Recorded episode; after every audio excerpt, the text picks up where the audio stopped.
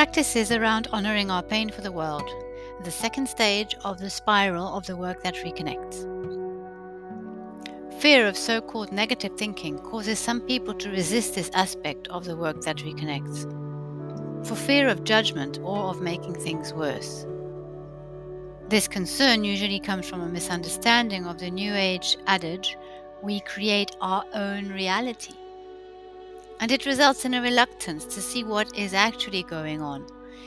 It is a kind of magical thinking that cuts off the feedback necessary to the system's healing.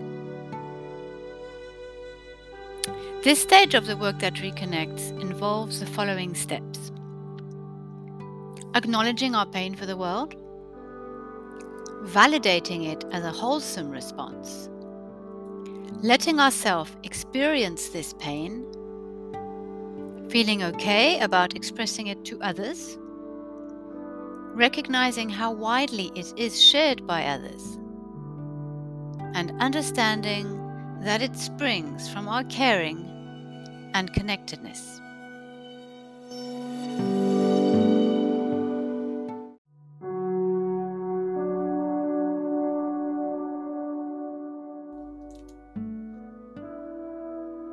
Now I'm going to recite the Bestiary, a poem by Joanna Macy, which grew out of a gathering of hundreds of peoples in Minnesota in 1981. Participants were invited to call out the names of all endangered species they knew, which also included trees, plants, and environments. As I read the names, which are reduced to animals in this exercise, it is easy to feel guilty as a human, but this is not the point of the exercise. Guilt tends to close us down. Instead, as each name is read, I invite you to silently honor the beauty and wisdom of each unique, irreplaceable species. This approach will help us to open to the grief that is in us.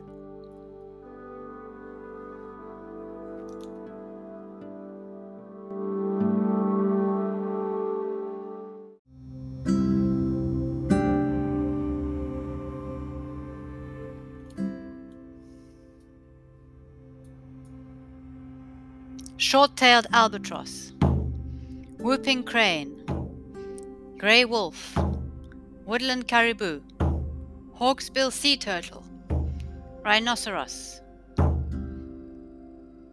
The lists of endangered species grow longer every year. With too many names to hold in our minds, how do we honor the passing of life? What funerals or farewells are appropriate? Reed warbler, swallow-tailed butterfly, bighorn sheep, Indian python, howler monkey, sperm whale, blue whale. Dive me deep, brother whale, in this time we have left. Deep in our mother ocean where once I swam, gilled and finned. The salt from those early seas still runs in my tears. Tears aren't enough anymore. Give me a song, a song for a sadness too vast for my heart, for a rage too wild for my throat giant sable antelope, Wyoming toad, polar bear, grizzly bear, brown bear, Bactrian camel, Nile crocodile, Chinese alligator. Ooze me, alligator, in the mud whence I came, belly me slow in the rich primordial soup, cradle of our molecules. Let me wallow again before we drain your swamp and pave it over.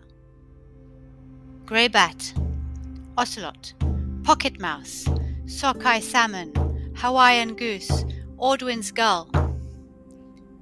Quick, lift off, sweep me high over the coast and out, further out. Don't land here. Oil spills coat the boat, the beach, rocks, sea. I cannot spread my wings glued with tar. Fly me from what we have done, fly me far. Golden parakeet, West African ostrich, Florida panther, Galapagos penguin, imperial pheasant, Mexican prairie dog.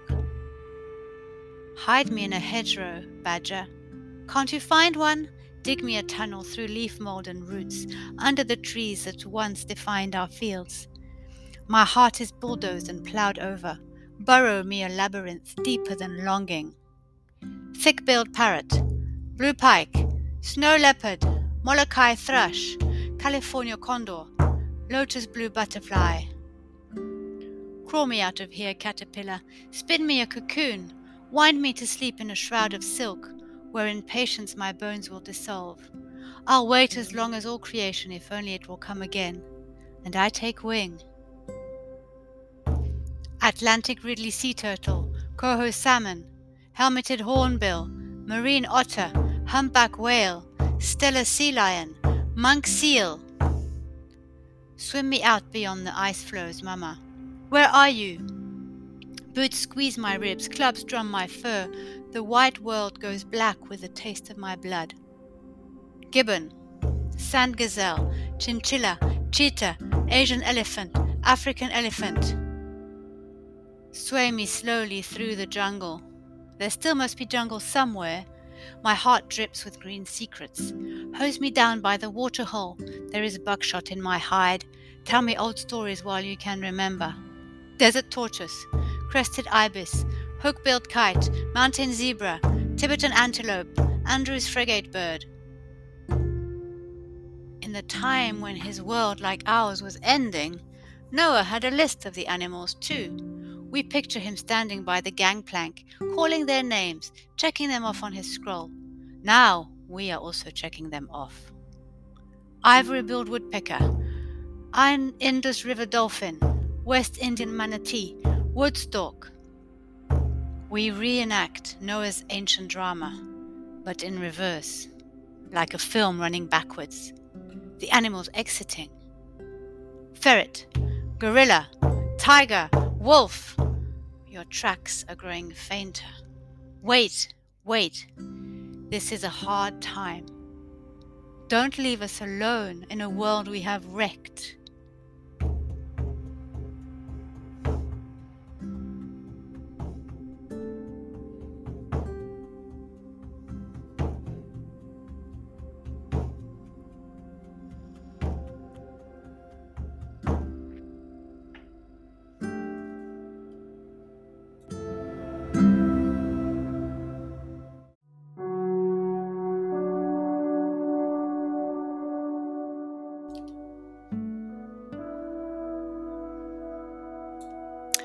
I now invite you to name and to write in your notebook things you have noticed are disappearing from your world.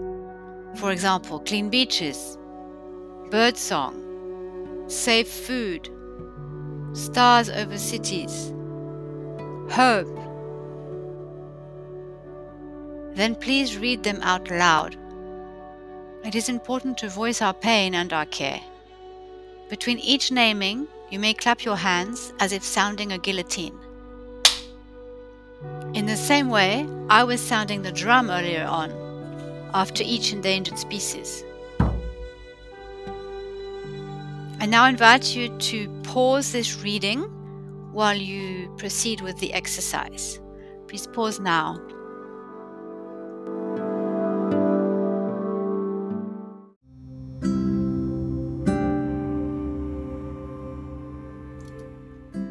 I thank you for honouring the losses that have been spoken by you, and for the honesty and solidarity that their naming brings us now for our work in the Great Turning. To conclude this episode, I would like to lead you through a meditation that will help you manage the feeling of pain that you have allowed to arise, without contraction, rejection, or fear in your body and your mind, with a meditation which is called breathing through.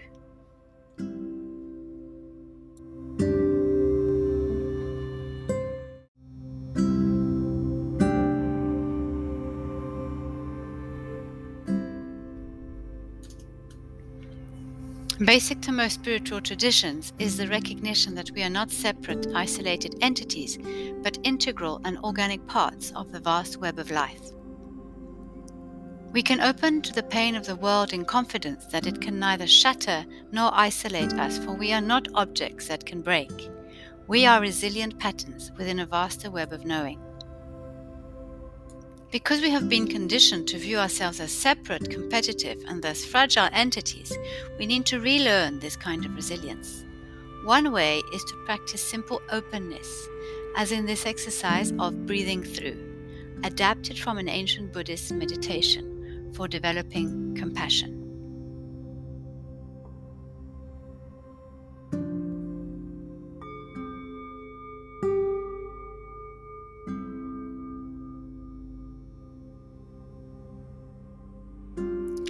Closing your eyes, focus attention on your breathing. Don't try to breathe any special way, slow or long. Just watch the breathing as it happens, in and out. Note the accompanying sensations at the nostrils or upper lip, in the chest or abdomen. Stay passive and alert, like a cat by a mouse hole. As you watch the breath, note that it happens by itself, without your will, without your deciding each time to inhale or exhale. It's as though you're being breathed, being breathed by life just as everyone in this room, in this city, in this planet, is being breathed by life, sustained in a vast living, breathing web. Now visualize your breath as a stream or ribbon of air. See it flow up through your nose, down through your windpipe, and into your lungs.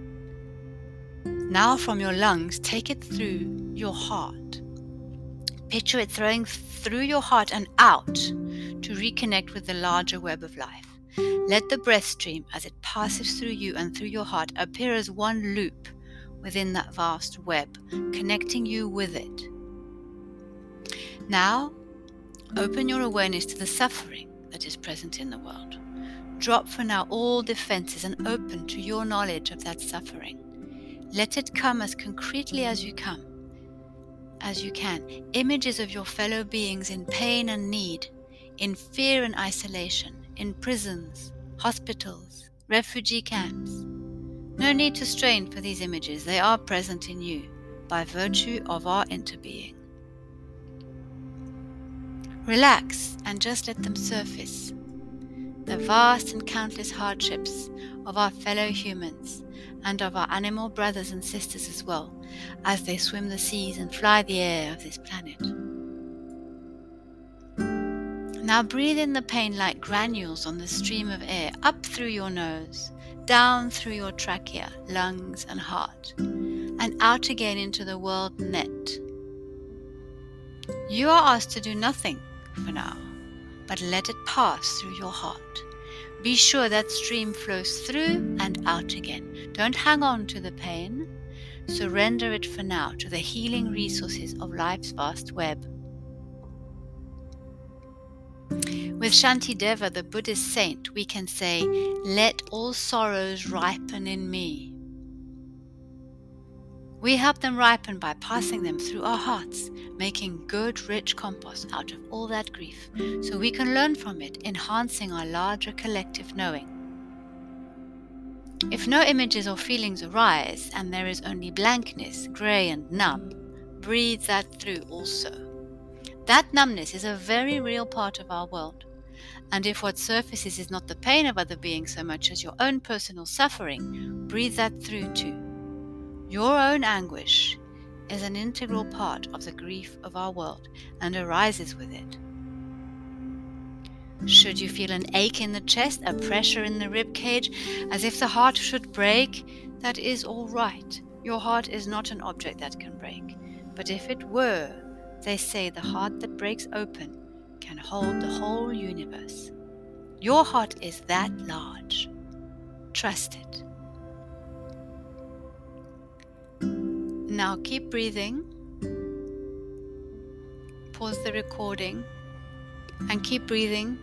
Keep this loop going for as long as you feel comfortable, for as long as you wish.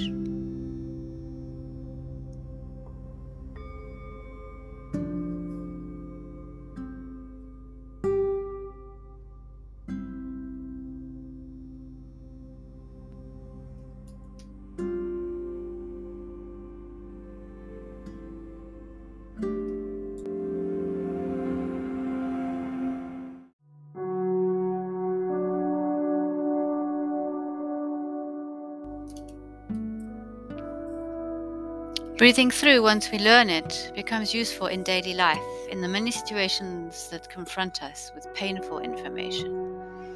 By breathing through the bad news rather than bracing ourselves against it, we can let it strengthen our sense of belonging in the larger web of being. It helps us remain alert and open, whether reading the news, receiving criticism, or simply being present to a person who is suffering. For activists and those dealing most directly with the problems of our time, the practice helps prevent burnout. It reminds us that both our pain and our power arise from our interconnectedness, and it offers a healing measure of humility. For when we accept our world's pain as the price of our caring, it naturally flows into action without drama or self righteousness.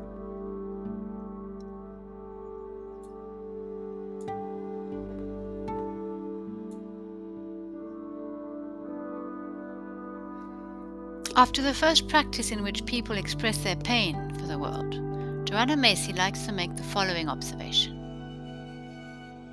Quote, I want to call your attention to something. Please observe how far the concerns you've just shared extend beyond your personal ego, beyond your individual needs and wants. This says something very important about who and what you are. It says you are capable of suffering with your world. That capacity to suffer with is the literal meaning of compassion, a central virtue in every spiritual tradition. It says you are a compassionate being. Another word for that in Buddhism is bodhisattva. So don't you apologize for the tears you shed or the rage you feel about what's happening to our living world. They are just the other face of your belonging. Thank you for listening. This is Gaia speaking.